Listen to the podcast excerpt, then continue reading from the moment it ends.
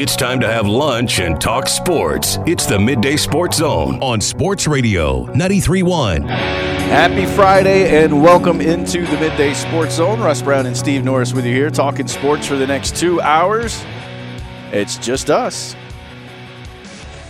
No guest on the rundown today. Ben Upton unable to join us, unfortunately, but we'll look forward to catching up with Ben next week to talk some college baseball. And want to, as always, remind you to check out the podcast, uh, 11.7 podcast, if you are a college baseball fan. They do a tremendous job of covering the sport. We'll talk about the games coming up this weekend. We'll also look at what's going on with the conference tournaments in basketball. The Braves are in action this is always fun. Stewart Mandel's ranked the top 25 college football coaches, so we'll get into that. Oh, I saw that. Yeah. Yeah, I clicked on it. Yep, yep, yep. We'll get into all of that. Hawks in action tonight. D. Orlando Ledbetter's got a mock draft out that I think is pretty interesting. We'll touch on.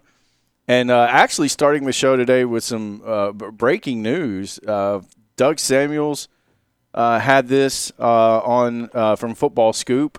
Amy Zimmer with WJCL following up on that report. But Will Harris – uh, the Georgia Southern defensive coordinator, is leaving to take a job with the San Diego Chargers. Oh, all right. So now the Eagles are, and we've seen this in college football recently with uh, Florida and Alabama, and, uh, Georgia Southern in the mix now too, with losing uh, coordinators to assistant coaching jobs in the National Football League, and of course with the NFL calendar. Uh, you know, the Super Bowl was about a month ago, so they're still filling out their staffs at that level, and the trickle down to the college is problematic because it falls right in the middle of uh, recruiting and, and, and in this case spring practice. The Eagles. I know a lot of teams get started next Tuesday. The Eagles won't start until the following Tuesday, the twenty first. Uh, so that's eleven days out, but.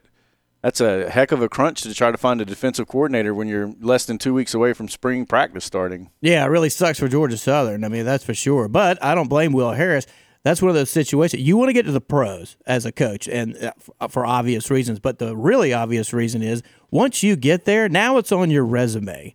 And unless you do something really stupid you know like outside of work uh, to to really mess your resume up you'll always have a job. Yeah, yeah. i mean always because now you've got assistant coach whatever he's doing at uh, san diego Char- or not san diego the la chargers um, and i mean again I mean, always you can always go back to college, um, and with the money college assistants get paid, I mean, it, now, I mean, he's pretty much got it made. I don't blame it at all. Yeah, I would do it just for the resume. Yeah, there's that, and you know, and I don't know, you know, what role recruiting plays in that, or, or Coach Harris's feelings about it. Um, he seemed to be a pretty hard worker on the trail uh, trying to find some more talent for the Eagles. But you know that's not something you have to deal with at the next level. It's all football, and and you're seeing a lot of coaches leave the college game. Uh, and I think that's a, a there's almost like maybe a, a, burnout factor where,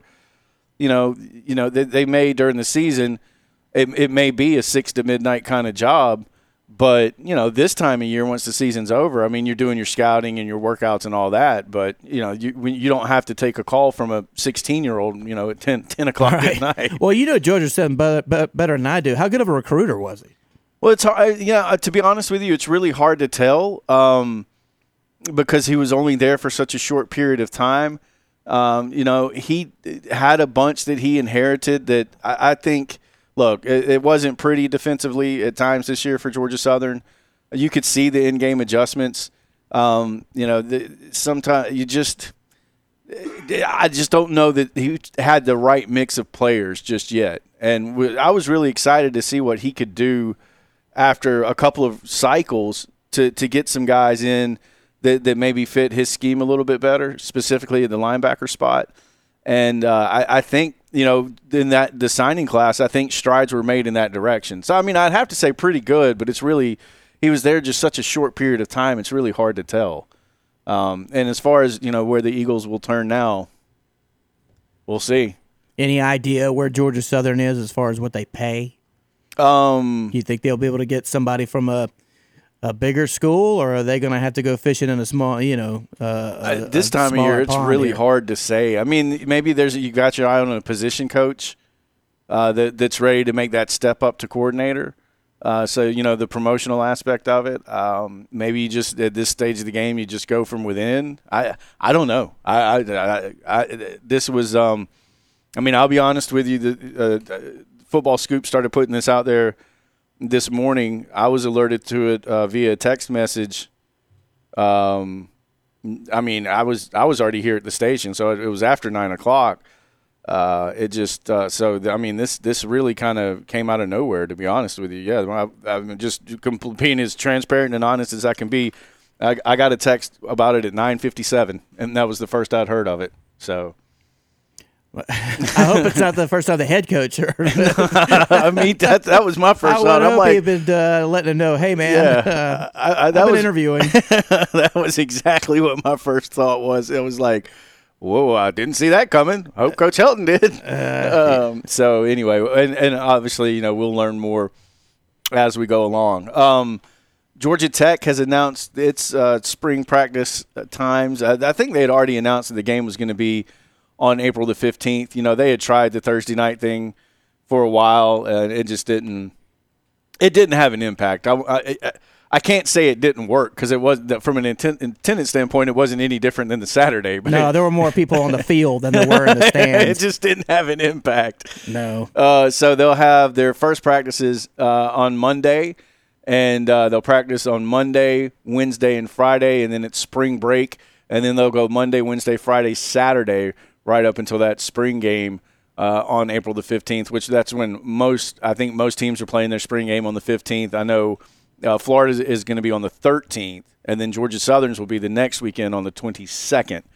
Uh, but that's the the Jackets put that out there yesterday, and this this one kind of snuck by me. I have to be honest with you. So I'm scrolling through Twitter today, and I see Georgia State sends out a recap of their spring game from last night. Right. I, I, and I, I, I just I did not. I know a lot. Like Appalachian State's already started their spring practice because they want to go a little bit early. I did not realize Georgia Southern. I mean, I'm sorry, Georgia State had started um, spring practice. I assume it was at Turner, the old Turner Field. Yeah, yeah, Center Parc Stadium, as it's known now, and uh, yeah. Again, attendance on the field was probably higher than attendance in the stands. Um, don't know. I don't. I don't know any Georgia State fans. You know, I mean, I can, I can name, you know, of course, Georgia, Georgia Tech, Mercer. Heck, I can name some Kennesaw, Kennesaw State fans. I don't know anybody that Georgia that's a Georgia State fan. Yeah, uh, I mean, the, the, yeah, I I'm I don't really know what to say. I mean, I, I, I think, I, I mean, I've. You may as well have told me that Central High School had their spring game I, last night. Really, they did. Yeah, well, good for them. All right. I, mean, I hope it went well. There were no injuries. You know. But, and, uh, and a lot of schools like to do theirs early for that reason, in case there are injuries. Obviously, you have more time to recover and get ready. So that's what Coach Elliott wanted to do. Yeah, I, look, I, look, they've got, uh, you know, I, I think I, being as nice as I can be here, I think they've done a, a lot with what they have. Considering it for many years was a commuter school and there's not really a campus. Uh, nope. to get the old Turner Field, and, and they've got a little you know, complex. They're putting a baseball field out there, stadium, where the old Turner Field, or I'm sorry, the old uh, Fulton County Stadium used to be. It's going to be on that site. Yeah, they upset um, Tennessee a couple years ago. Yeah, they they upset you know, so Tennessee. They're not. Uh, yeah, I mean they're. Uh, but it just for whatever reason, from a like butts in the seat standpoint, it just it's not catching on. That's not it's not their fault. It just it's tricky sometimes. I don't know how you. Yeah. I mean, we, we talk about you know um, you, know, you mentioned attendance for Georgia Tech, and, and you know it's always for schools like Tech or Miami or Boston College. It's always different because you're in a pro sport, sports town, so there's a, there's a lot to do in the city of Atlanta. So that's that's that's a tough that's a tough road to hoe to get on the map like that. Yeah, is that was that nice enough? I'm, I'm trying. Uh, that was sweet, Russ. Way to go. We're all proud of you. I'm trying. I'm trying to be a little gentler and kinder as I get older. I know Georgia State's technically like one of Georgia Southern's rivals, right? But it's not exactly a burning rivalry that everybody in the state knows about. Like I, I hate. I mean, Georgia Southern Appalachian State. You know, most football fans know about that. Right. Right. Exactly. Yeah. It's it's it's it's new. There, you know, and then the fans get in the debate. Um, you know, where who's the real rival? You know, Appalachian State's the rival, not Georgia State. Well, yeah, yeah. If you if you if you can only have one primary rival, it would be Appalachian State. But I think, you know, it's it's like uh, Jeff Dantzler says this about Georgia and Georgia Tech. Florida's the rival, but Tech's the team you don't want to lose to. Oh yeah, I think um, I think it's very similar to that. I think I think it was actually Ray Goff that said a long time ago, um, like in the early '90s. He said, "If you don't think Georgia Tech is one of our biggest rivals, wait till we lose to them once, Yeah. And because you don't, you will not hear the end of it for 365 days. Believe me, as a Georgia fan, I know. Uh, Uh, 2014 and 2016, yeah. uh, two games Georgia never should have lost. Uh, we didn't hear the end of it for. We still haven't heard the end of it really, and we've won five or six in a row. Uh, so yeah, um, that's correct. It's gotten to the point where, well, you know, it's almost getting to a point where Alabama might pass Florida as a rival because we're playing them a lot lately yeah. and um, and we finally beat them. Remember, you know, a rivalry means both teams win every now and then. Yeah. Well, I think I, I've always said this. I think there's two types of rivalries. There's that one, like you're talking about with Georgia and Alabama, and it is, but it's not a traditional rivalry. Right. So in ten years, it may not be a rivalry. Like I don't uh, LSU and Alabama is not what it was ten years ago. But then you have traditional rivals, which it doesn't matter what the record is or who's got the upper hand. It will like uh, Alabama, Auburn, Georgia, Florida. It, it'll always be a rivalry, no matter what. Well, yeah, we've discussed this before. I mean, uh, in the Georgia fan base, it kind of depends on where you grew up. Like, I got a buddy that grew up in Dalton, right? He hates Tennessee. Hey, I mean, it's actual uh, uh, burning passion hate for Tennessee. And then you've got some that it's Auburn, you know, especially if you grew up in Columbus and and the west side of Georgia. Um, for me, my dad was a pilot in the Air Force. My mother's from Twiggs County, so uh, you know that's home. But uh, for me, it's been Florida because of what happened in the '90s. You know, uh, uh, when I was growing up, Georgia would beat Florida regularly when Florida had more talent. Well, that turned around uh, in the '90s and 2000s. It wasn't often that Georgia was as good as Florida, but they would still lose. Like 2002, Georgia had no business losing to Florida, yet somehow lost 20 to 13. It's still one of those losses. It's probably the worst loss I've ever dealt with as a Georgia fan. Um, but again, it, it kind of depends on where you grew up. You know, in South Georgia, uh, you know, it's going to be Florida. You know, is going to be the team you hate the most. So it just kind of depends. Um, but if I had to say what what's biggest, what's Georgia's biggest rival right right now, I'd say it's Florida. But Tennessee's making a push. Yeah, that was fun. I have to say that that was kind of fun to see Tennessee kind of come back to life, and and the the game didn't live up to the to the build up. Uh, It was a typical Kirby game. Georgia It squashed. was almost like he Yeah. designed it. Yeah, no kidding. We jumped But- out to you know, what two or three touchdowns. Then it started raining a little bit. yeah. Yeah, and he yeah. Uh, But that was, but the lead up to that was fun. That's you know rivalries. It, it's what makes sports fun. Yep. Um, that especially at the collegiate level, there's nothing, nothing quite like it. We're going to take a break, and when we come back, D. Orlando Ledbetter has released a mock draft. He's with the AJC, of course. Very interesting mock draft. We'll get into that. Kind of go through it, and uh, then we'll open it up for some phone calls. That and more as we continue on the midday sports zone right after this. Farmer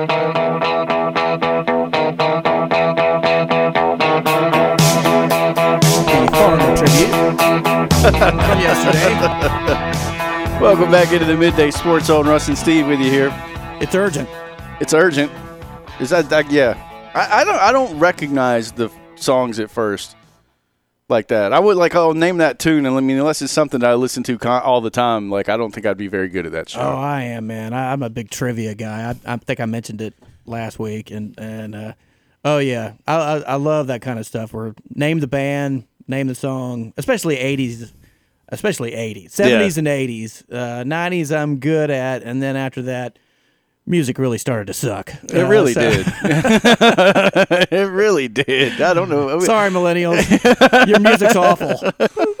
Hate to break it to you. Oh, I, I, I will not disagree with you there. Um, so D Orlando Ledbetter released a mock draft uh, on AJC.com. It is uh, D-Led's 1.0, so not 2.0 or 3.2. oh, so it's his first shot at it. Yeah, it's his first one. He's pretty informed, though. I, Yeah, no, he's one. He's one of the best beat writers in the in, in all of the league. yeah, We're he's good. very fortunate as Falcons fans to have him working for the AJC, and uh, and he he likes to wait till after the combine, which that's understandable.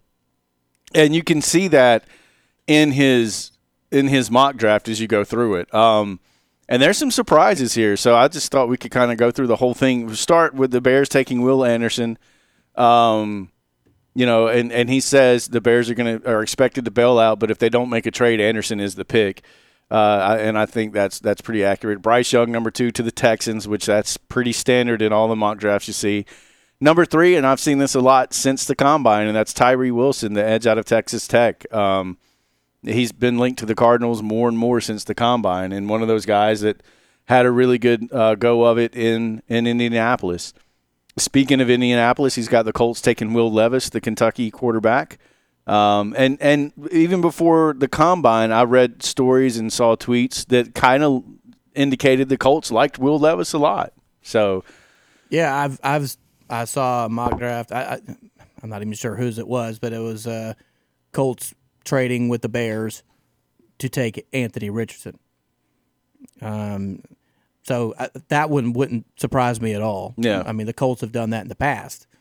Uh, so um, sorry, I'm trying to catch up with you on the the Orlando better let better the, the actual um, what you've got in front of you there. Sorry. Oh yeah, no, we'll just kind of go through. I can't here. see it. I'm, I'm I'm about six feet away and I can't. Go. oh, there we go. Thanks, Russ. I appreciate you turning the monitor. no me. problem. Uh, number five, he's got Seattle taking uh, Calijah Kancey, and this is the first time I've seen him really a mock draft that kind of reflects what he did at the combine. He's the defensive tackle out of Pittsburgh. Um, he, and look, it's obvious because because of two things: his size. I think he's like 6'2", 280, uh, so kind of undersized. And where he played, Pittsburgh, he's been compared to Aaron Donald. Aaron Donald was an undersized defensive tackle coming out of Pitt, and he went to the combine. And you know, Aaron Donald put up numbers for a defensive tackle that haven't been seen since Calijah Kancey, right. defensive tackle out of Pitt. So. Not surprised to see him there. I am surprised at the next one though. He's got the Lions taking Bryan Bresee the defensive tackle out of Clemson. Most mock drafts I've seen have him slotted way down. Yeah, that's kind of a surprise to me, uh, especially with his injury problems. Mm-hmm. Um, I'm not saying he wasn't really good, um, and I mean he was the number one recruit in the nation uh, in like 2019 or 20, somewhere in there. I, in fact, as a Georgia fan, we thought we were going to get him because his sister actually uh, played sports at Georgia. I think she was a softball player or track or something. But anyway, uh, he ended up picking Clemson and had a real good freshman year.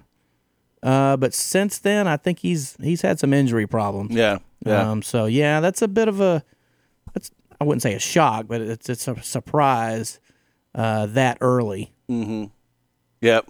Uh, the C.J. Stroud then falls to the Raiders at seven. I mean, if, if you're a Las Vegas fan, I think you'd be doing backflips there. You need a quarterback. Derek Carr's moved on.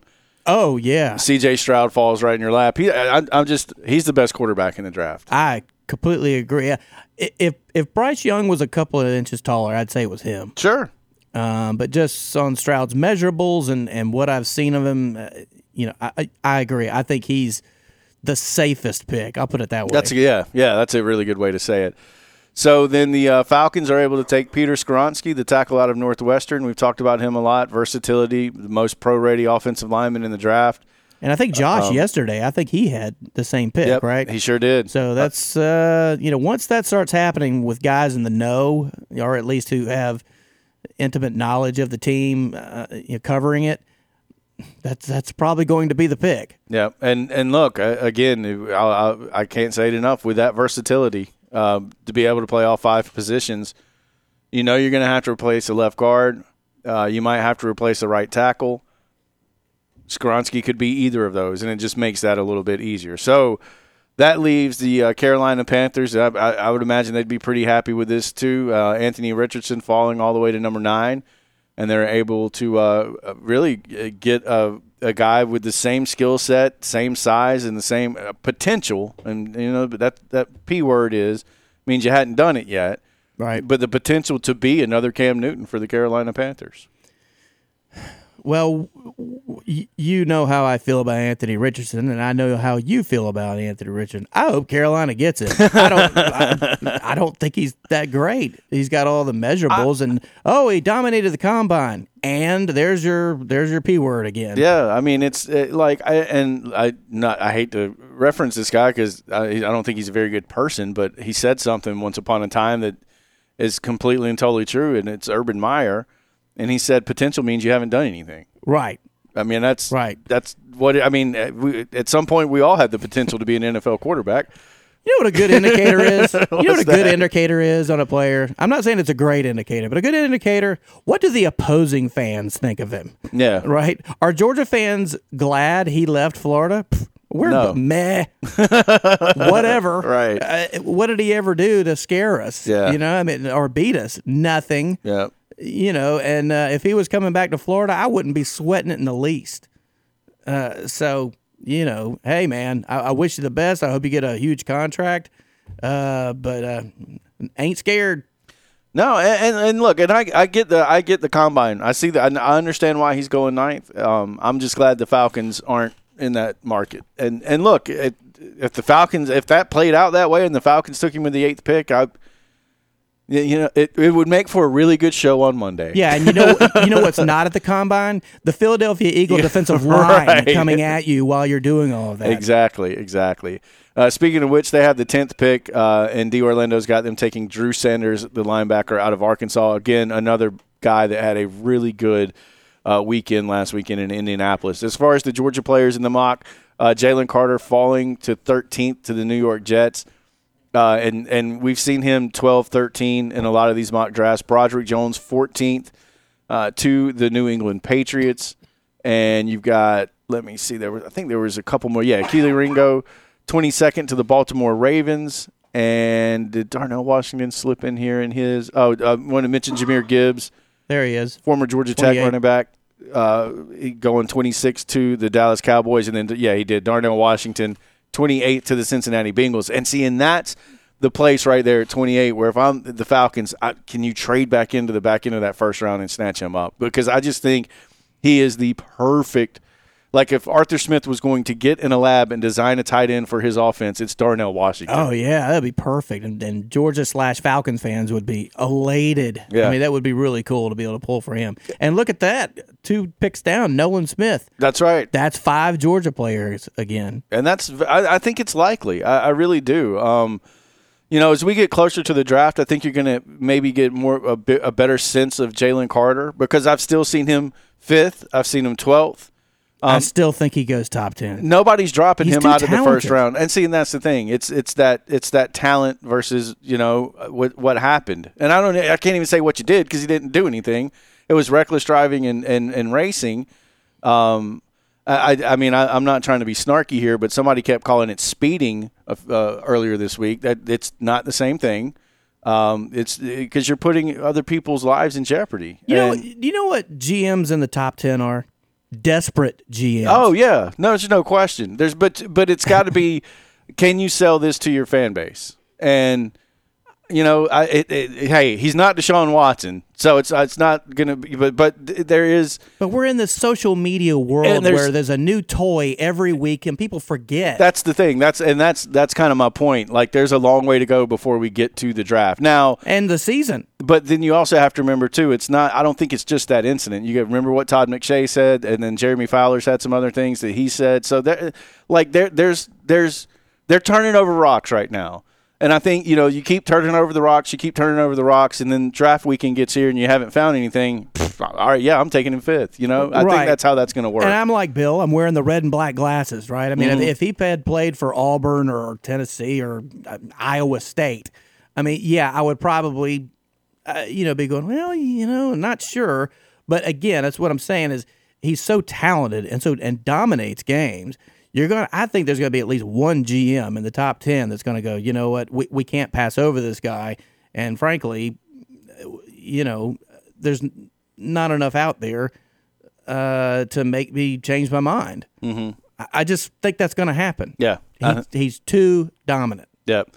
But on the flip side, if you know more things come out, then it's Well, uh, right. Yeah. So we'll see. We'll see how that plays out. Oh, I did want to mention this, and, and Tate, uh, our, our friend, pointed this out on Twitter.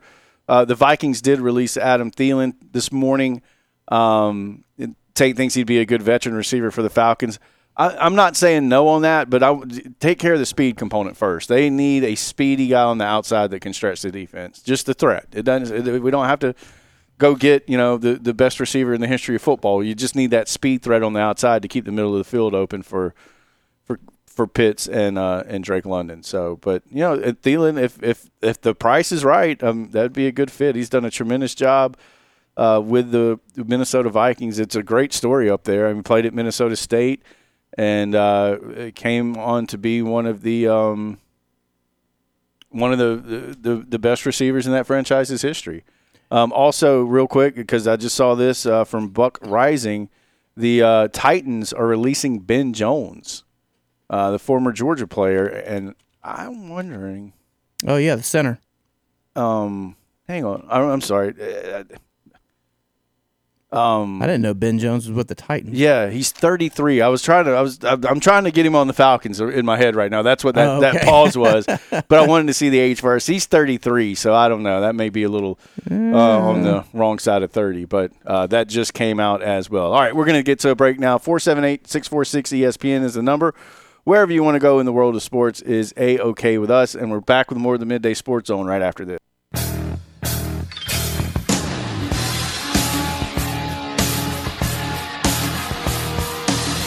1134, Russ and Steve back with you here on the Midday Sports Zone. The phone lines are open 478 646 ESPN, wherever in the wide world of sports you want to go is fine with us. The Hawks are in action this weekend. Starting tonight, they'll play the Wizards again in D.C.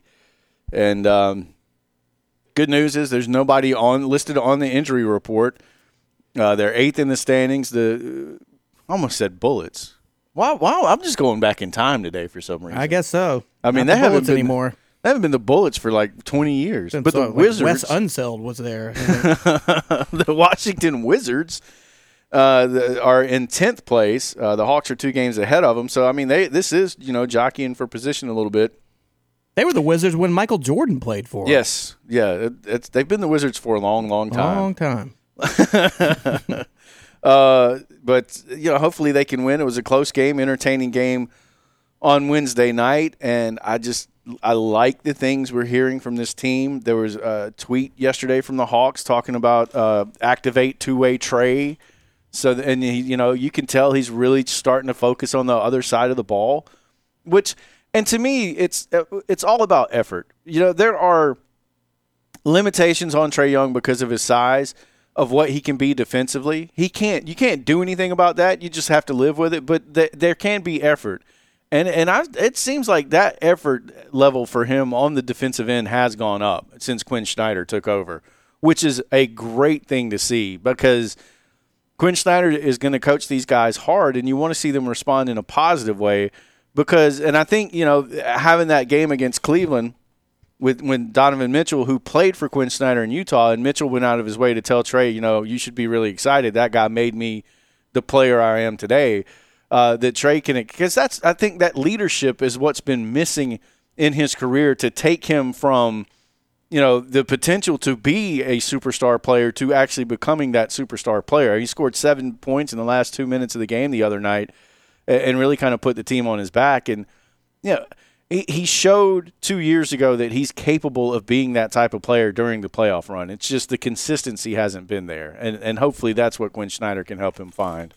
So what's their record right now? Like 34 and 33? 33 and 33. 33 and 33. All right, so that's 66 games. That means there's 16 more regular season games, right? Mm-hmm. So where are they at? They're, they're the number 8. 8. Right? Mm-hmm. How what kind of lock do they have on that? I mean, who, who's behind them?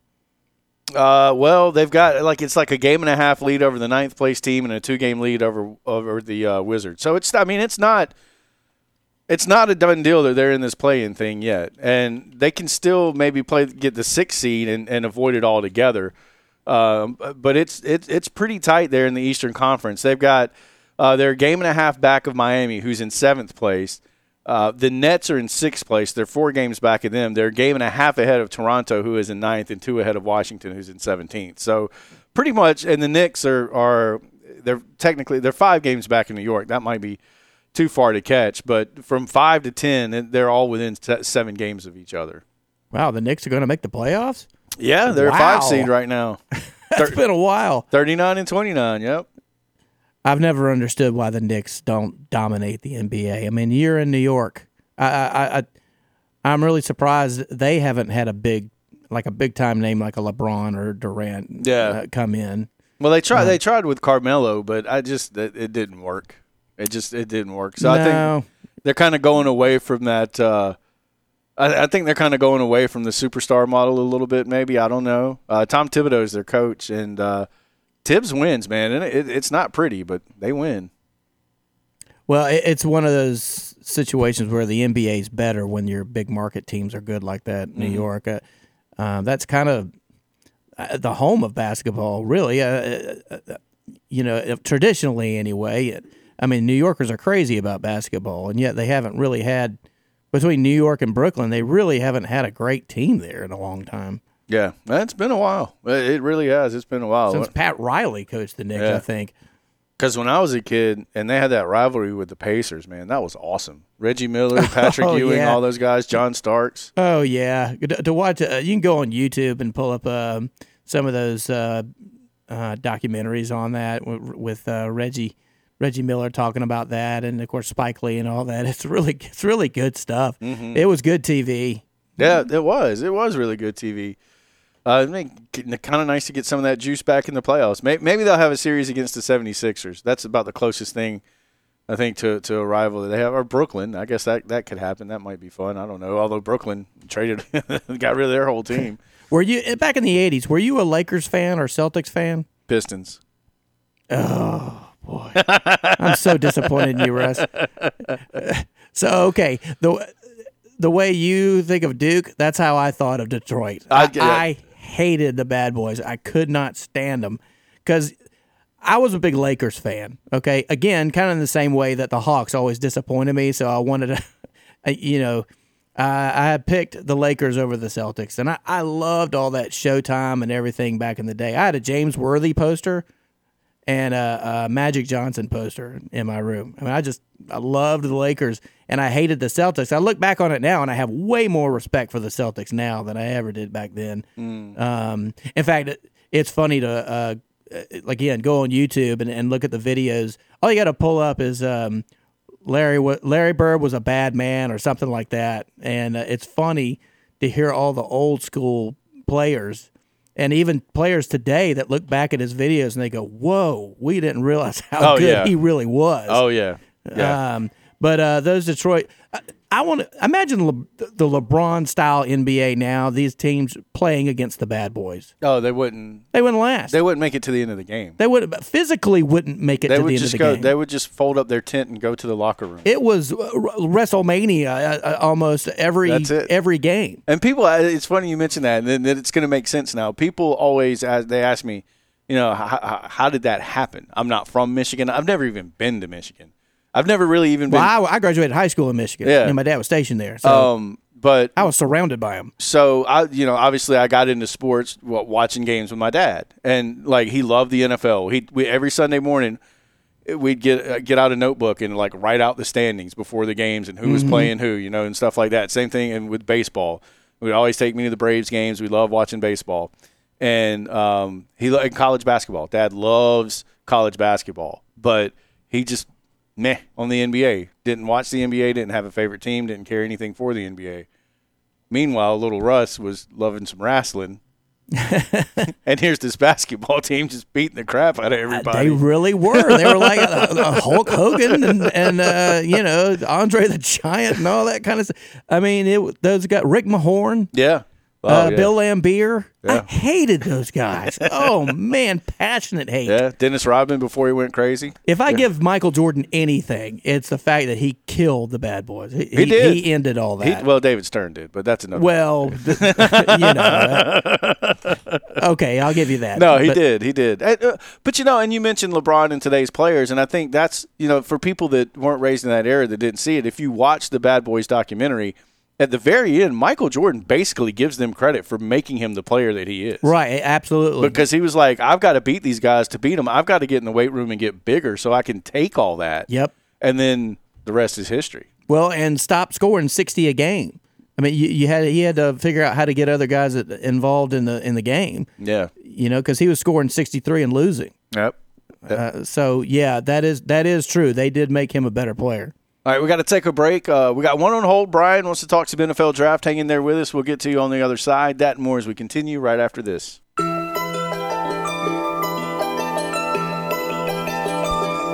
All right, Steve, what, what is this? Wow, I, I don't know that I've ever Yeah. heard this. Uh, um, this is eighties. Oh. Uh, I'm not. I, I have would no have to hear. clue, I would so have to hear the singer. Yeah. But, uh, I have, I have no Chris, clue. where we at? It's uh, Break the Ice. Don't ask me the singer. It was a Bill choice. Okay, all right. Break the go. ice? Break the ice. Huh.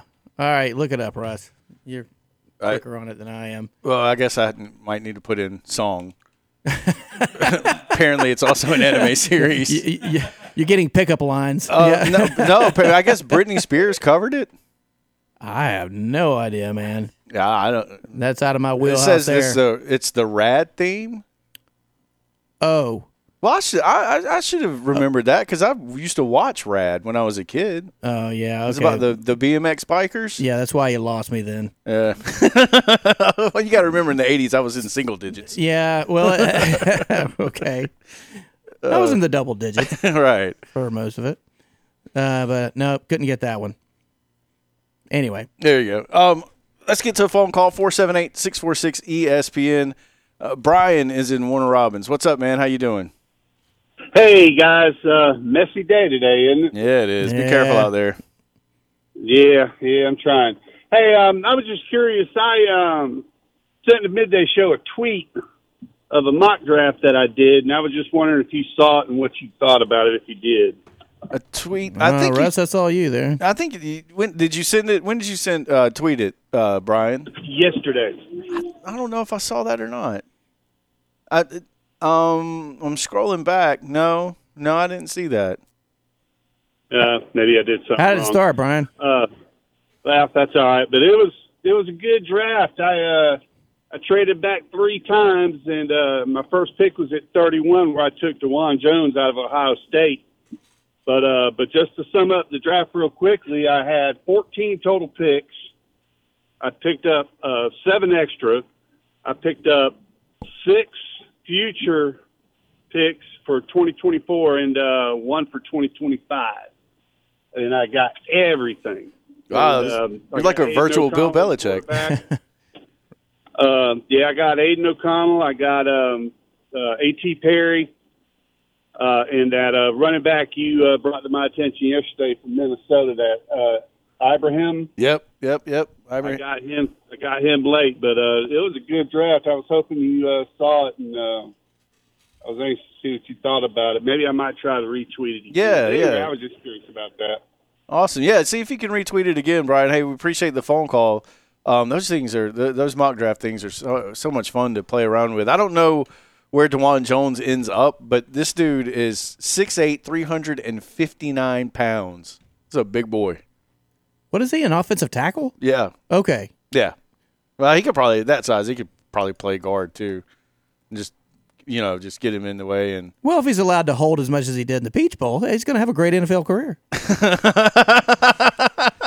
That's your Georgia take, everybody.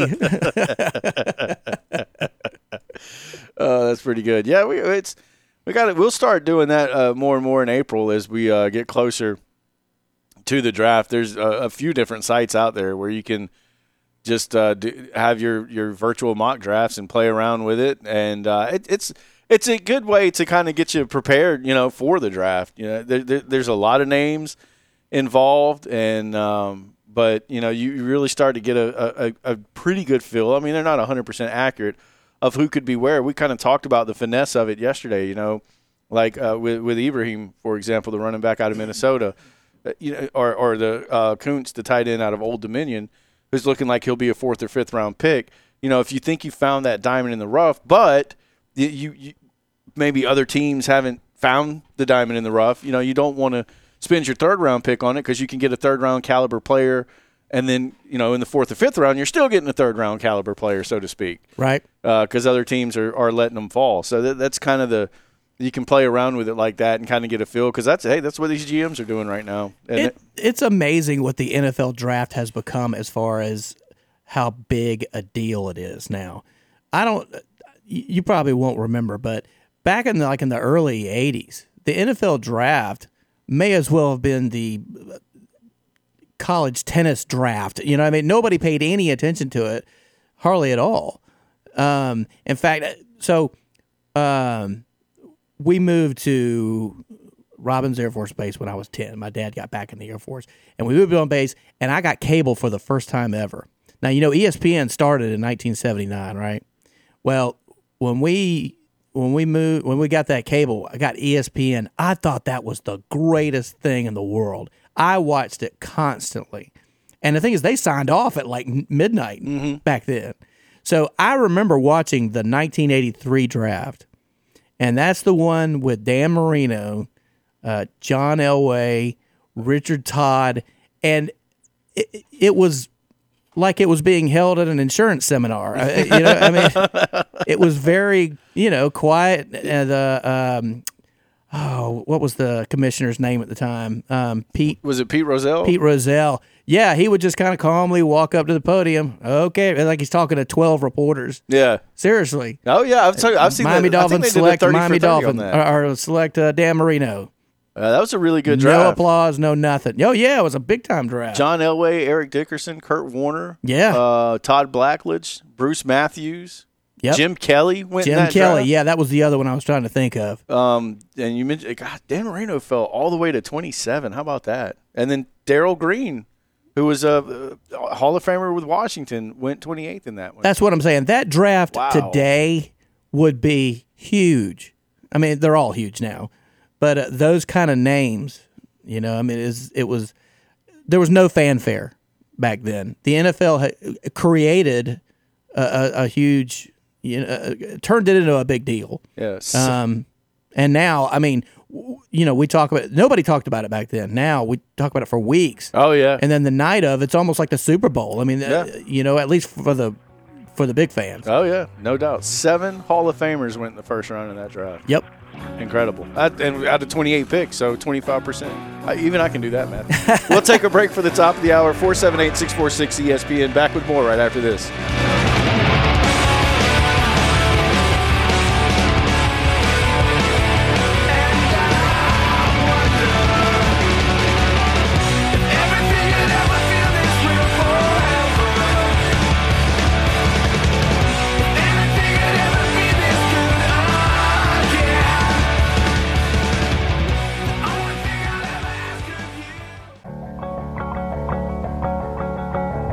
It's time to have lunch and talk sports. It's the Midday Sports Zone on Sports Radio 931. Hour number two of the Midday Sports Zone. Russ and Steve with you this afternoon, taking your phone calls at 478 646 ESPN.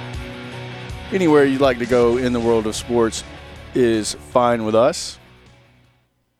And we'll kick this hour off with our man Ken from Cumming. What's up, sir?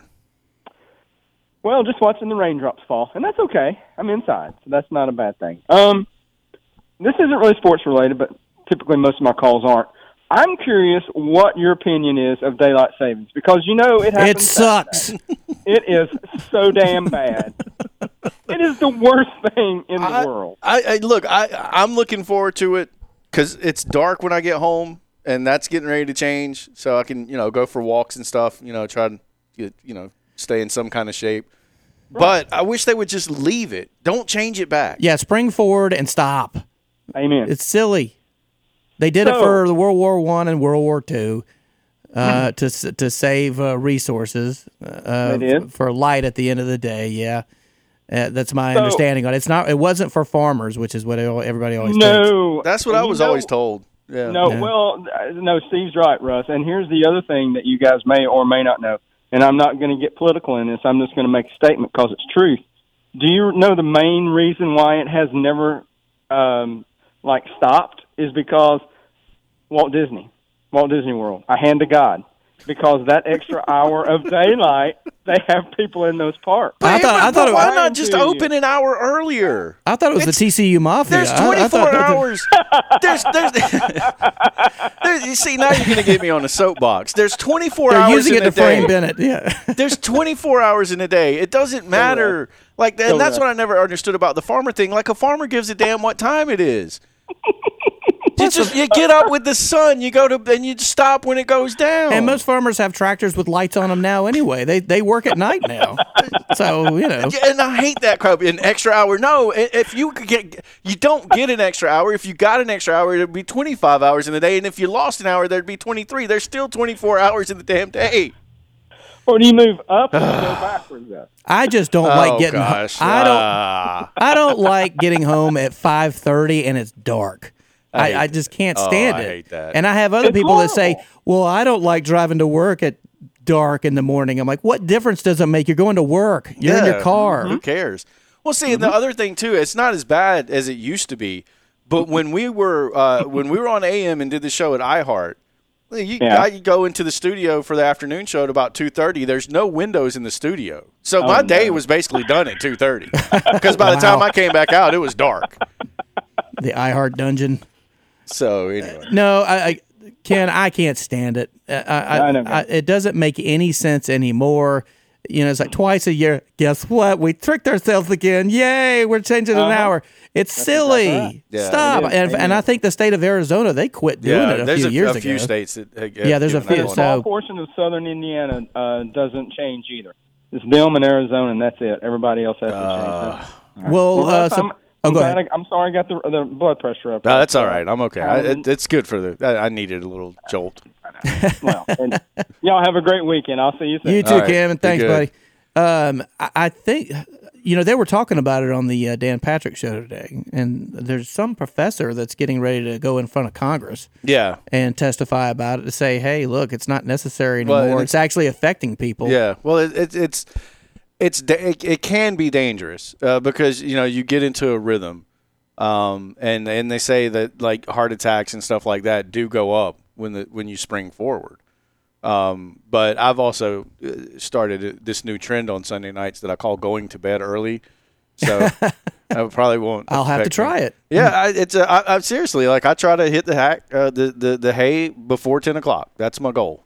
Sometimes it's nine nine thirty, and then just sleep, and it's and, and it just gets the week off to a good start. I go to bed about eleven o'clock every night. That's just the I've programmed myself to do it. Yeah. I've tried to go to bed at like nine thirty, and you know what I do? I lay there till You get up eleven early. o'clock. Yeah. Oh, you see that's the thing. Well, well, for me, when I started this, trying to go to bed early, because I'll sleep, I'll, I'll sleep about seven hours. So I'd fall asleep at like nine o'clock and wake up at four a.m. But then I trained myself to go back to sleep, so it works out. I don't have that problem. Uh, if, if I'm comfortable, I'm going to keep sleeping. I know I don't have to get up. All right. Uh, let's get to the, uh, the the coaching list now. Stewart Mandel with the Athletic. These are always fun. He ranked the uh, the top 25 coaches. Uh, we were just kind of focused on the, the top five here, and uh, and right out of the gate at number five, he's got James Franklin, um, which is by the way just ahead of Ryan Day at six and Lincoln Riley at seven. But you know, he points out some things that I just I, I didn't realize. Like it, the first thing he talks about is what James Franklin did at Vandy, which yes, they they, they finished in the top I can buy that. twice. That's the only time they finished in the top twenty five in the last sixty years. He actually managed to beat Florida, Georgia, and Tennessee in the same season. Yeah. And not win the SEC East. it was Missouri won it. Yeah, that's right. It was Missouri. Um, so you know that that deserves uh, a, he deserves a ton of credit for that. Um, but then what he's done at Penn State, I I did not realize um, the success that he's had. I guess because the expectations, it's like, well, if you can win nine games at Vanderbilt, you're going to go win national championships at Penn State. You'd think. Um, but it says here uh, he, he took over a Penn State program that was gutted from hefty sanctions, and by year three, led the Nittany Lions to a 2016 Big Ten title. And um, he's had, and I did not realize this, four top 10 finishes in the past seven seasons. So, you know, I, I, I warranted. I, I mean, he hasn't had. I, it's hard for me with Ryan Day because they're not just in the same conference; they're in the same division. And Ohio State's kind of got the Big Ten, uh, you know, and Michigan too as well, kind of locked up. So I was surprised to see him ahead of Ryan Day. But you know what? If you do factor in that stuff at Vanderbilt, it, I guess it does make a little bit of sense. Yeah, and and guess who he had committed to him for a little while? Uh, I think in seven, you know, seventeen was Justin Fields. Wow, that's right. That's Fields right. was going to Penn State, and then Kirby talked him out of it. That's right. And um, personally, I wish he would have just stuck with Penn State. it would have saved Georgia a lot of Georgia fans a lot of trouble. yeah. Um, but yeah, if he had gone to Penn State, I think he would have been pretty successful there. You know, as, as at least as successful at Ohio State. Yeah. Um, well, I don't know. Penn State may not have had. I mean, he was surrounded by five stars at Ohio State, but I think James Franklin still would have made him pretty pretty oh successful. yeah. Yeah. But I think I think water so. under the bridge. Yeah, we have the two national titles kind of helped soothe all that, right? yes, it did. With a quarterback nowhere near the measurables uh, of Justin Fields. Yep, there you go. Uh, number four is Jim Harbaugh, um, and you know he points out something that I think you have to give coaches a ton of credit for. Uh, he said Harbaugh made some shrewd staff moves and had some hard conversations that led to a revamp of how the program operated. It has made a huge difference. In 2021, he led Michigan to its first Big Ten title in 17 years and a number three ranking. And of course, uh, this past season, they beat Ohio State won the Big Ten again, and uh, 19 and one in the Big Ten in the past two seasons. And here's um, here's the thing that, about this that, that stands out, and Ed Orgeron comes to mind as well with what how basically he just turned the LSU offense loose in 2019 and said, "Let's go outscore people." You know, when you see those coaches that are willing to get out of their comfort zone and change it up, I think uh, Dabo Swinney, he's always been a hire from within guy, but went out and got Garrett Riley Right. after the season to be his offensive coordinator. I I, I, I have a lot of respect for guys that do that because that cannot be an easy thing to do. To I mean, you're you're having success. It's not like Michigan was bad, but you're just not. It's not at the level where it needs to be.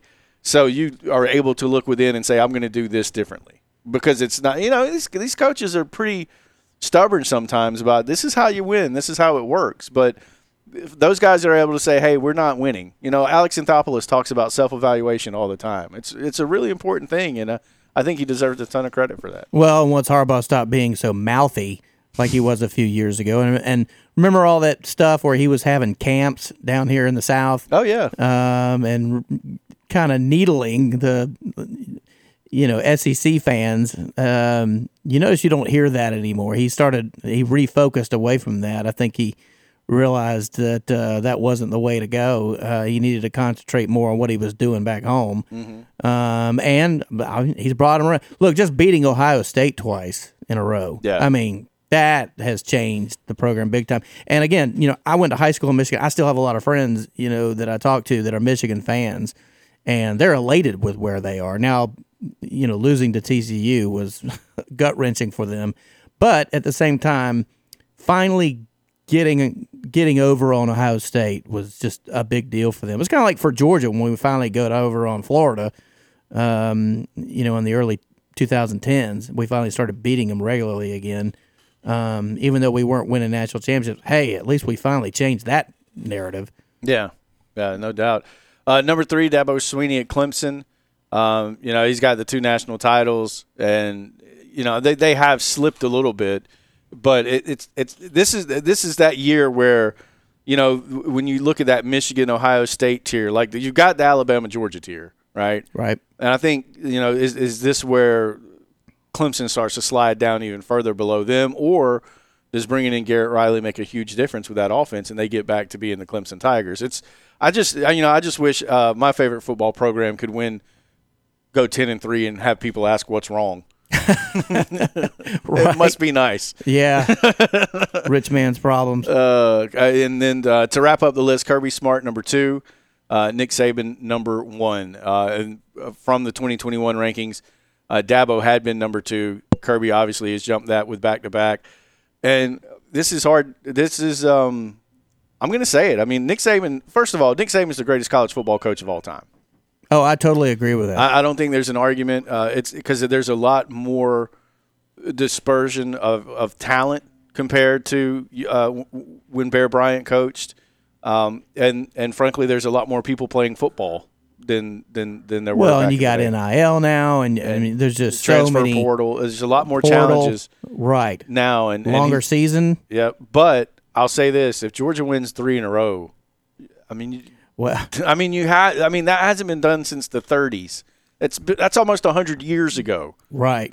I mean, I, I that, that that hasn't. I mean, World War II has happened since yeah, the last time, and he's doing the playoff era. And it's exactly, and it, would. and the SEC championship game era. Remember, Bear Yeah. Bryant never had to deal with an SEC right. championship game. so if Georgia can win three in a row, I mean, that would be uh, just historic. I, mean, just absolutely historic. And you know, we'll see. I, I'm not. Well, the season's still a long ways off, but I mean, I don't. I don't see anybody in the East threatening them. I mean, maybe Tennessee, but I don't. I mean, I'm not. Tennessee to me right now is still a one-hit wonder, and and and I say that because of what we saw happen at LSU. Now Tennessee hasn't had a mass exodus exodus of people like LSU did in 2019, and if they follow it up, then you know put the stamp of approval on it. But you know, it's just odd to me how programs in college football are looked at differently. You know, um, you know TCU they're gonna people in their minds are oh well they're gonna go away because they got beat so bad. But Tennessee's gonna be back. Like you watch when the rankings come out, Tennessee will be in the top ten. Like I, I think it's a little bit premature, but you know they could follow it up. But I just I don't think anybody in the East is ready to to knock Georgia from that perch. No, and with the recruiting classes, Kirby's been stacking. So the SEC dominates all conferences because of the depth, the depth they have of talent. Um, well, no, the teams at the top do. No, I wouldn't say all 14 teams in the Not SEC all do that. 14. I'm just saying Yeah. for the most part, most teams. I mean, go look at any NFL draft.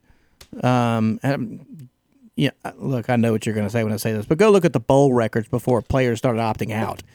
Uh, you know, um, the depth at the end of the year makes a big difference. That's why you'll see some of these big upsets early in the year because a lot of teams have a good first string. Um, but by the time you get the sixth, seventh game of the year, a lot Yeah. of, there's a lot of injuries, Yeah. and they just don't have somebody to back it up. Georgia, I mean, But see, I would put Tennessee in that category. Right? Yeah, Heupel still haven't. Look at Tennessee at the end of the year last agree. year. Yeah. Yep. Yeah, they. I mean, well, and just losing your quarterback. Mm-hmm. I mean, you know, that's for me for Georgia. That's the biggest loss is losing Bennett. I don't care how much you have coming back. You replace your quarterback, it change. I mean, it changes the chemistry big time. Mm-hmm. Um, so. Uh, yes, I agree with you on Tennessee, uh, but I was going to say with Georgia and Alabama, uh, one of the reasons they've dominated so much is because they have so much depth. Mm-hmm. Somebody, no, uh, Nolan Smith goes down, Robert Beal steps up. Yeah, you don't even blink an eye. yeah. I mean, Yeah. it just it's it's it's incredible what he's done. Like you said. All right, we got to take a break. Phone lines are open 478-646 ESPN. We got one on hold. hanging there with us, Kirkland. Back with more right after this.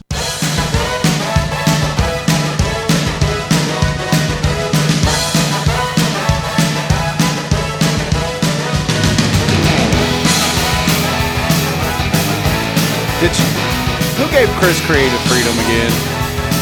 wow, is this Dennis DeYoung? You said it was a member of Styx, so it's not Desert Moon. Playing Name That Tune on the program today. I've never heard the song in my life before. I don't know, but it sounds like a song that would have been on the soundtrack for like Up the Creek or something, This or, is or. Meatballs, you know. Or like one of those Disney teeny bopper shows. but it's '80s. Girls Yeah. with guns. Oh, okay. You know, it's a song that's playing while Scott Baio is uh, uh, water skiing with his girlfriend or something. You know, remember the movie Zapped? All right, that, that game's over. We're Yeah. not playing that game anymore. what is it? Girls with guns. He said it was ca- called Girls with Guns. Oh, by To- Tommy Shaw. Oh, wow. Oh, I'm sorry, I don't remember that one. Yeah, we're not. But again, it sounds like every '80s soundtrack. Yeah. uh, from a comedy movie. yeah, that was that was bad. Four seven eight six four six ESPN. Kirkland is in Macon. What's up, man? Hey, how you guys doing today? What's up, Kay? Hey, hey, yeah, Stevie. Yeah. Hey, man. Um, two quick things today, man. Um, I mean, I think Brad Powers was talking about Stetson Bennett's value going to be like the fourth round and stuff. I thought it'd be a little higher, but I mean, I listened to Brad Powers a little bit. Yeah. But um, um, yeah, and, and that right there, get y'all opinion on that right there. And also the Braves, I think the Braves are going to benefit from the shift being the standard shift now, like it was before, because this team got a lot of hard hit balls last year, and they didn't find that hole. But I think this year they're going to find that hole. I believe the Braves can win more than 100 games a year, especially with the pitchers been looking, look, looking in the spring.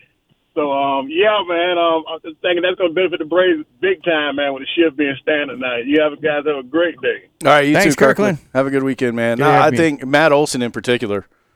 Um, uh, you know, he's going to have some ground balls find their way into the outfield, so I think his average is going to be up.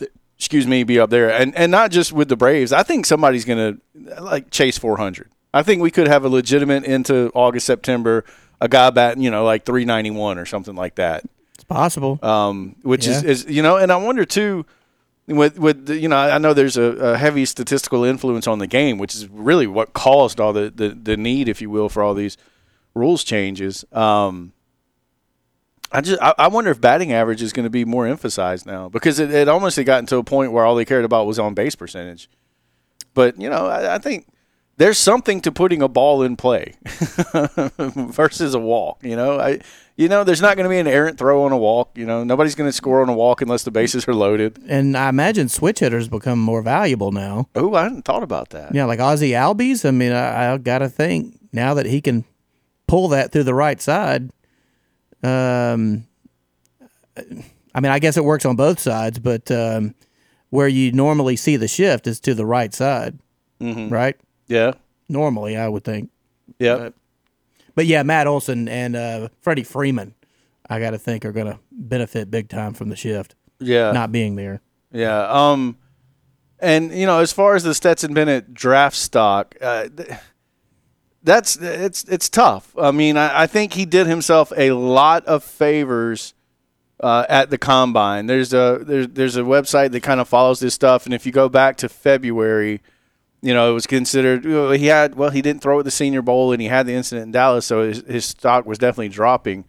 Um, after the combine, I'm thinking of. Uh, I, I don't think we're going to see him pick till Saturday, but it could be early in Saturday, like uh, like early fourth round. But he'll be a fourth or fifth round pick more than likely. More than likely, but as much as I love the guy and appreciate what he's done for Georgia, it wouldn't surprise me if he's not picked at all. Really? Yeah, yeah. I just, I, I get that feeling that it's going to happen. You know, especially after he pulled that in Dallas. It's like, dude, come on, man. Well, and I You think know? I I mean it's just like, uh, and and it sounds like age discrimination. You're already 25. Don't give them anything else. Correct. You know, if, if Stetson Bennett was 21 years old and had done had three years of college with two national championships, uh, you you you could possibly see him talked about as a first round pick. I fully, I really do believe that. But that's not he. But he's 25 years old. He'll be, I think, 26 when the season's rolling along. Yeah. So, I mean, th- th- that's already going to give teams some hesitation. I mean, that almost pigeonholes you into, and I'm not saying this is how the career plays out, but scouts and front offices just saying, but sight unseen, that's a backup quarterback. Right. That's a clipboard quarterback there. So don't give them anything else. And, and he did. But now, when he was asked about it at the combine, I, I really appreciated the way he answered the question. And he, the way he answered the question was almost like, uh, you know, you guys are asking me about this in terms of how it may have hurt my football stock. I'm more concerned about the reflection it had on my family. Right. And I was like, okay, wow, that's that's a that's saying something to me right there. Like, okay, that that sounds like somebody said had had one of those moments where you're like, man, I I got to be careful. I, I that can't happen again. You know. I think. I mean, I, if we're being honest, I think we've all been there, right? Absolutely. So- Especially he comes from a small town where everybody knows his family. Yeah. Yep. So so you know, I think he he he did himself a lot of favors last weekend in Indianapolis. I don't think there's any doubt about that. Uh, we'll go ahead and take a break. 478 646 ESPN is the number. Anywhere you want to go in the world of sports is fine with us. And we're back with more of the Midday Sports Zone right after this.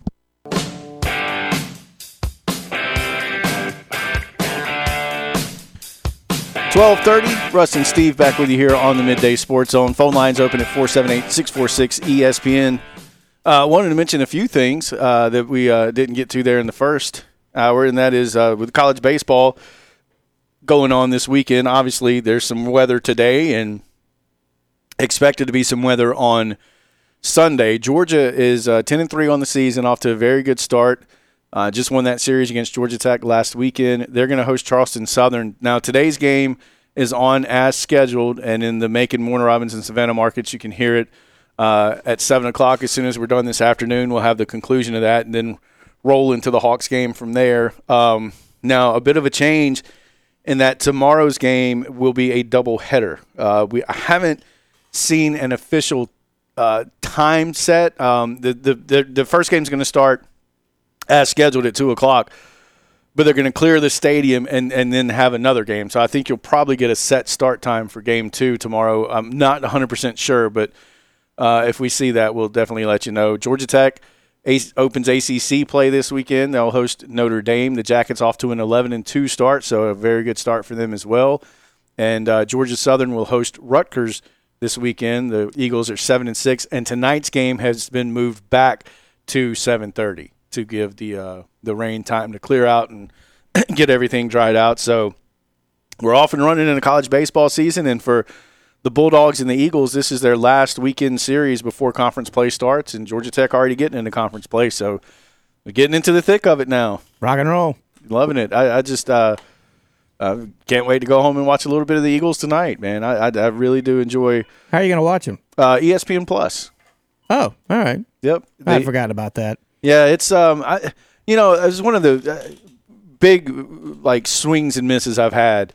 Um, because I was like, I'm already paying for ESPN. Why would I pay extra for ESPN Plus? I, I'm not going to do that. And then I have Hulu Live, and, and so they did a promotion where basically you get that with your Hulu subscription now. Oh, so cool. I just started right. getting it, and like all the stuff, all the especially if you know, especially if you're into college baseball, uh, lacrosse. Um, you can watch all your basketball teams' basketball games, and especially if you're a fan of a school that's not on TV all the time. Well, you, you are now. so that was that was a big swing and miss for me. I should have been paying them the five bucks a month the whole time. And I think with this new uh, SEC deal with ESPN, they're going to start putting some of the SEC football games on ESPN Plus to try to you know promote it a little bit. Right. Well, that's the way to go. That's cool. And and you know, speaking of that or that that kind of thing, I didn't realize that uh, there's a thing called the National Federation High School Network, um, and they're they're starting to put cameras uh, it, on these sport sporting fields or however you want to call it, like football field, basketball courts. Mm-hmm. They're starting to put those in at high schools that sign up for it, and it actually tracks motion. And so Very that- cool. It's yeah, and uh, like my wife teaches at Ace, and my girls go there.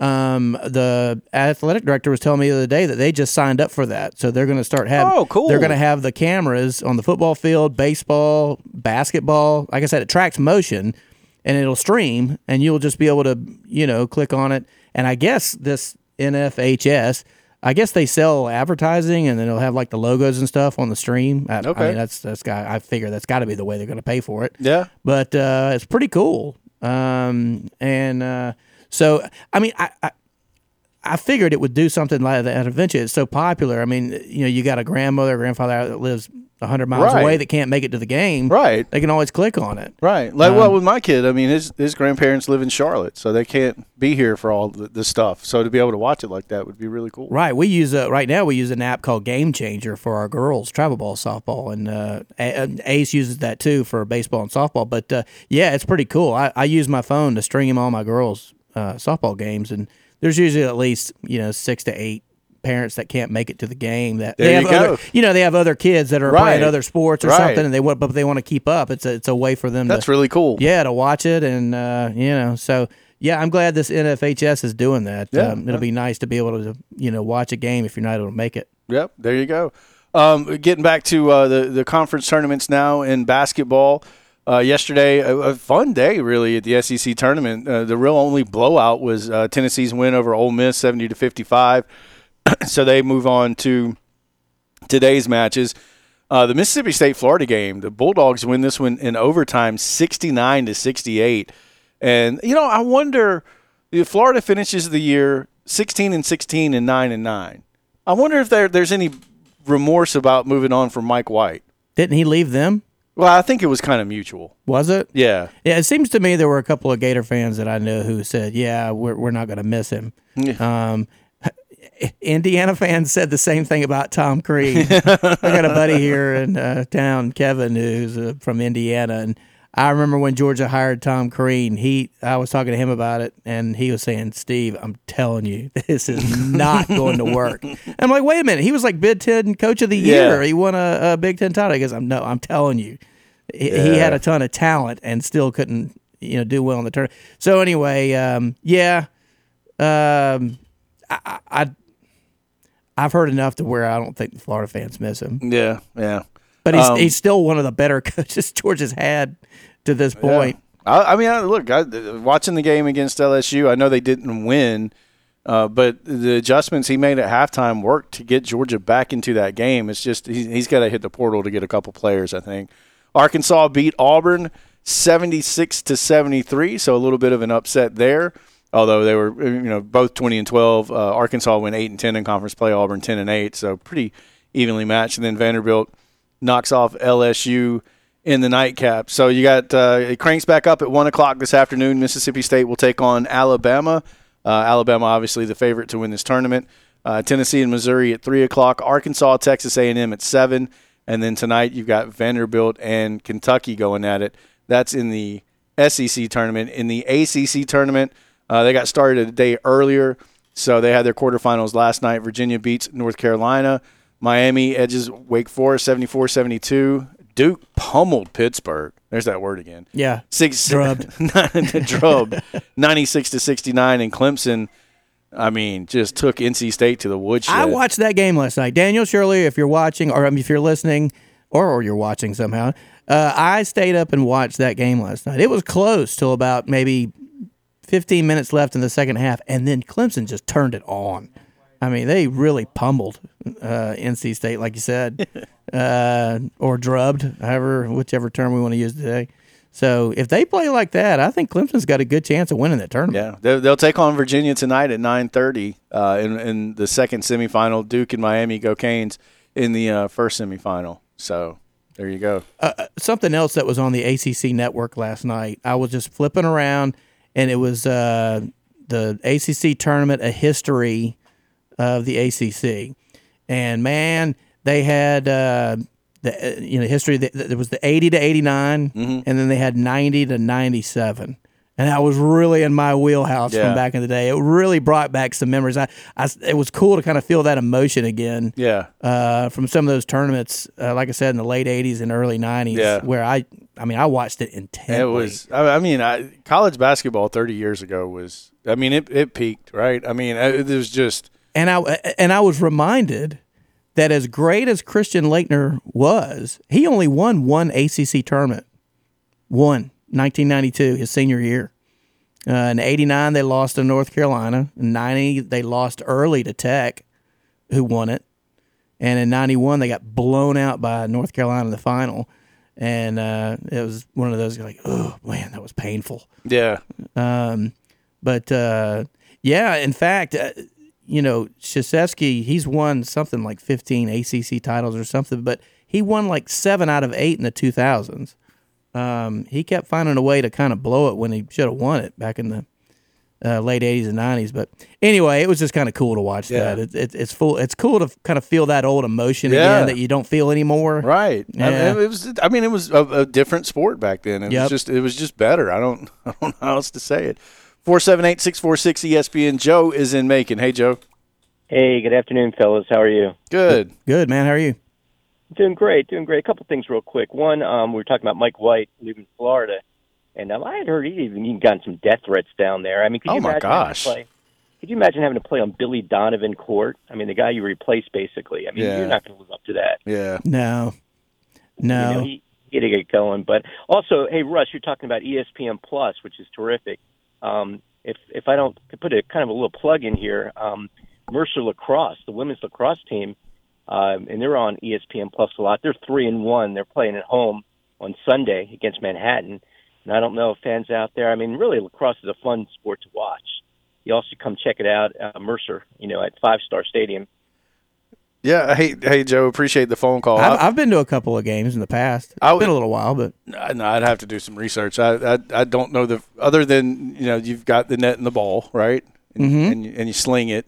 I'm not. You can go behind the goal. I know that. Yep. But I'm not sure what all the rules are. I, I don't know that, that I would know what I was watching. right. I wish I could have played it. I never had the opportunity, but it's kind of like rugby for me. I still have no idea what the full rules are. you know what I mean? I'm still not really sure. Uh, what, what is it again? A swing guy? I, I, there, there are a few sports out there. I, rugby, I'm okay at. Uh, you, you, I know you can't, you, you can't punch it forward. You can't lateral it forward. Um, I think touchdowns are four points, and the extra point is three, or maybe it's five Something and like two. that. Yeah. Uh, um, and then, so I have a little bit of an idea what's going on there. Lacrosse, I have no clue. Cricket, I have absolutely no idea what's going on. um, uh, they're just not my cup of tea.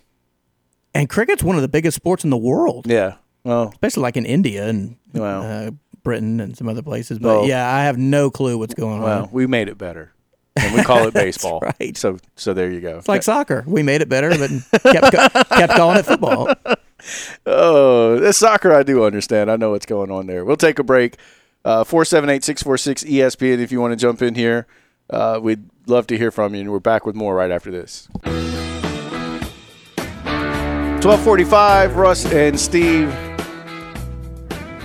finishing up here on this Friday afternoon. The phone lines are open. Four seven eight six four six ESPN from Tate on Twitter. This is funny. Cricket is the single most boring sport of all time. excuse me, of all time. The fans literally take naps during the game or match or whatever it's called. I only know this because I went to a brewery once and the bartender was Indian and had every single TV on quick cricket. Never went back. no, I was flipping Okay. around. No, and I'm I'm serious now. I, I'm, I'm I was flipping around the uh, channels. It was, it like a Saturday morning, and I saw that. I mean, and again, there's there's everything on the, under the sun is on ESPN Plus, and there was a cricket match on. I think it's a match, a game. I, I, it, it was happening, a cricket event.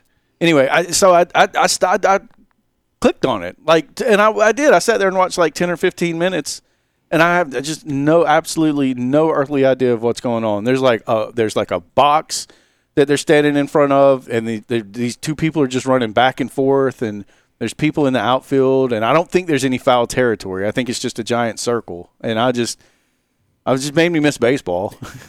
I think it'd be more fun to go to a bait shop and watch crickets.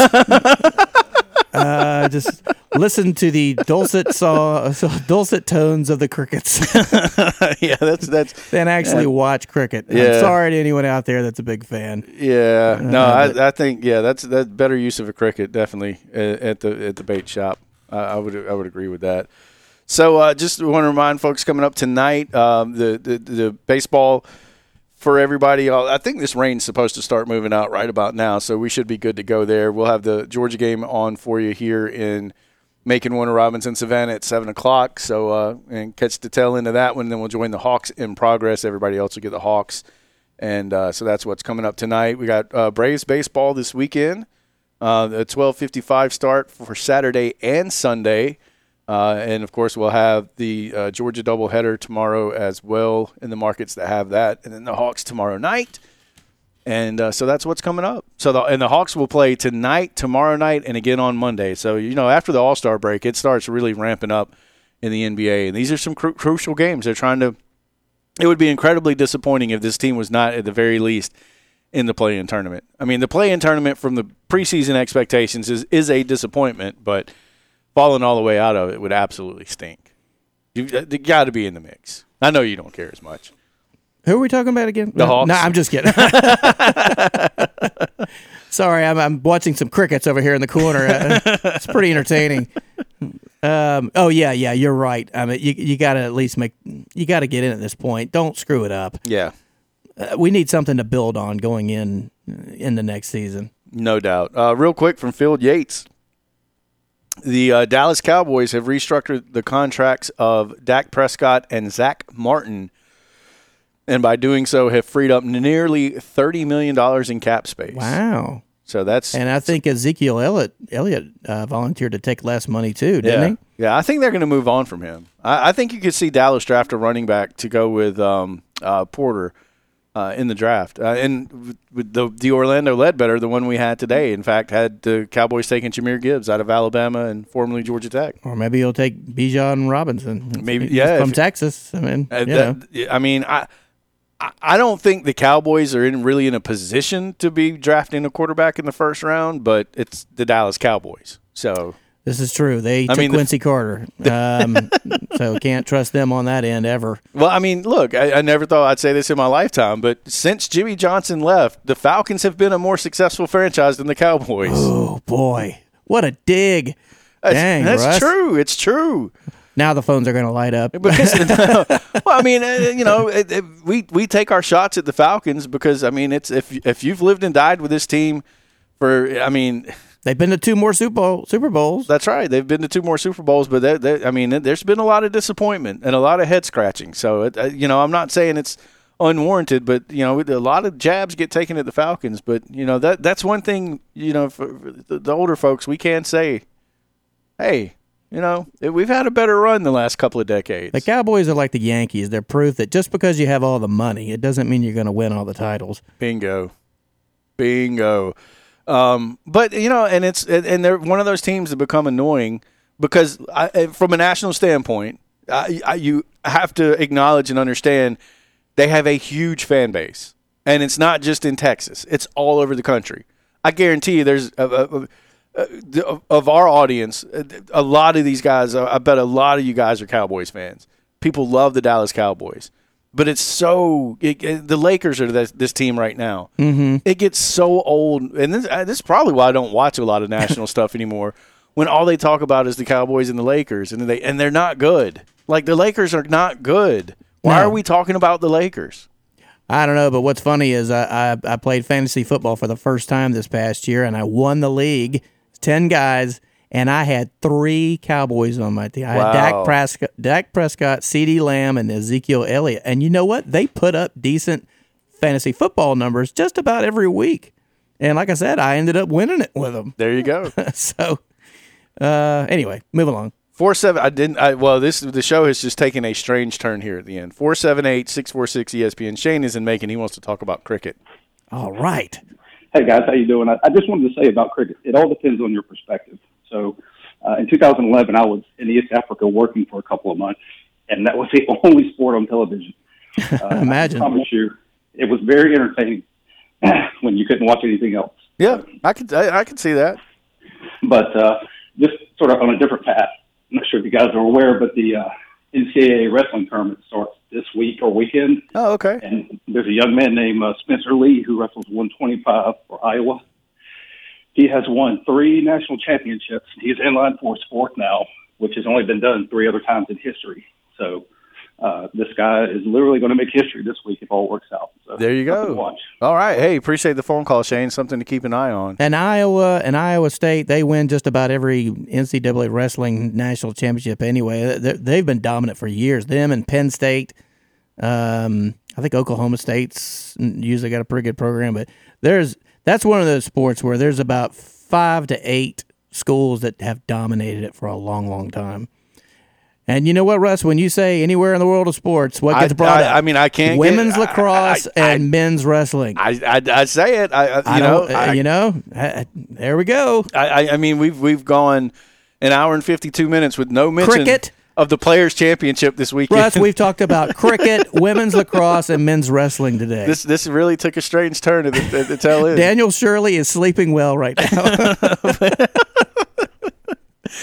but but you're right. I mean, I can't. I, I said anywhere in the world of sports you want to go, and those those are are, are sports. I, I that's interesting to me. What because Shane said he was uh, doing work over in Africa, and that's all that was on TV. I mean, uh, Uh, uh, if you were stranded on a desert island and all you could watch is cricket, I guess we'd get into it. I mean, I'm a sports, so I'm always going to be a sports fan. Uh, hey, I like remember- watching competition. I remember when I was a kid, I, I'd go stay at my grandmother's out on the farm in Twiggs County, and, and you know I'd get up and watch uh, game shows. Price is Right, right, and then once Okay. Price is Right went off, what what was it? Soap operas the rest of the day, and then I'd accidentally find myself sitting there watching one of them, you know, and it'd go off, and I go, wait, what, what, whoa, what happened? What's the the, the cliffhanger? And then I'd go. What is wrong with me? I, I, need to get outside. I can't believe I'm watching this. Yeah, it, it was all that was on TV back in the three channel days. you know? Yeah, yeah. And uh, so, yeah, I get it. If that's all that's on, eventually you're going to get into it uh, just because you can't help it. Yeah. I mean, it's your only outlet, right? I guess so. I, I'm I surprised they didn't have soccer on, but yeah. I, we're so we're just so spoiled now. I mean, you can watch anything you want pretty much these days. I mean, literally, like last night, I was telling Steve this earlier. So I watched a lot of basketball throughout the day, and I just couldn't get into it last night. And I, so I was I can watch a wrestling pay per view from 20 years ago. I mean, you didn't have these kind of options 20 years ago. right. Well, I just told you I was watching History of the ACC last Yeah. night and loving it. I mean, man, this is great. Yeah, that's it's it's crazy the way way uh, technology's gone. We're out of time. Thanks for listening as always. We certainly do appreciate it. Appreciate it. thanks for the- having me. Yeah, Steve, thank you for sitting in the past couple of days. Certainly enjoyed that, and uh, always appreciate the calls, the texts, the tweets, and uh, getting to interact with you guys on a daily basis. We'll do it again on Monday. Y'all have a good one. Thank you.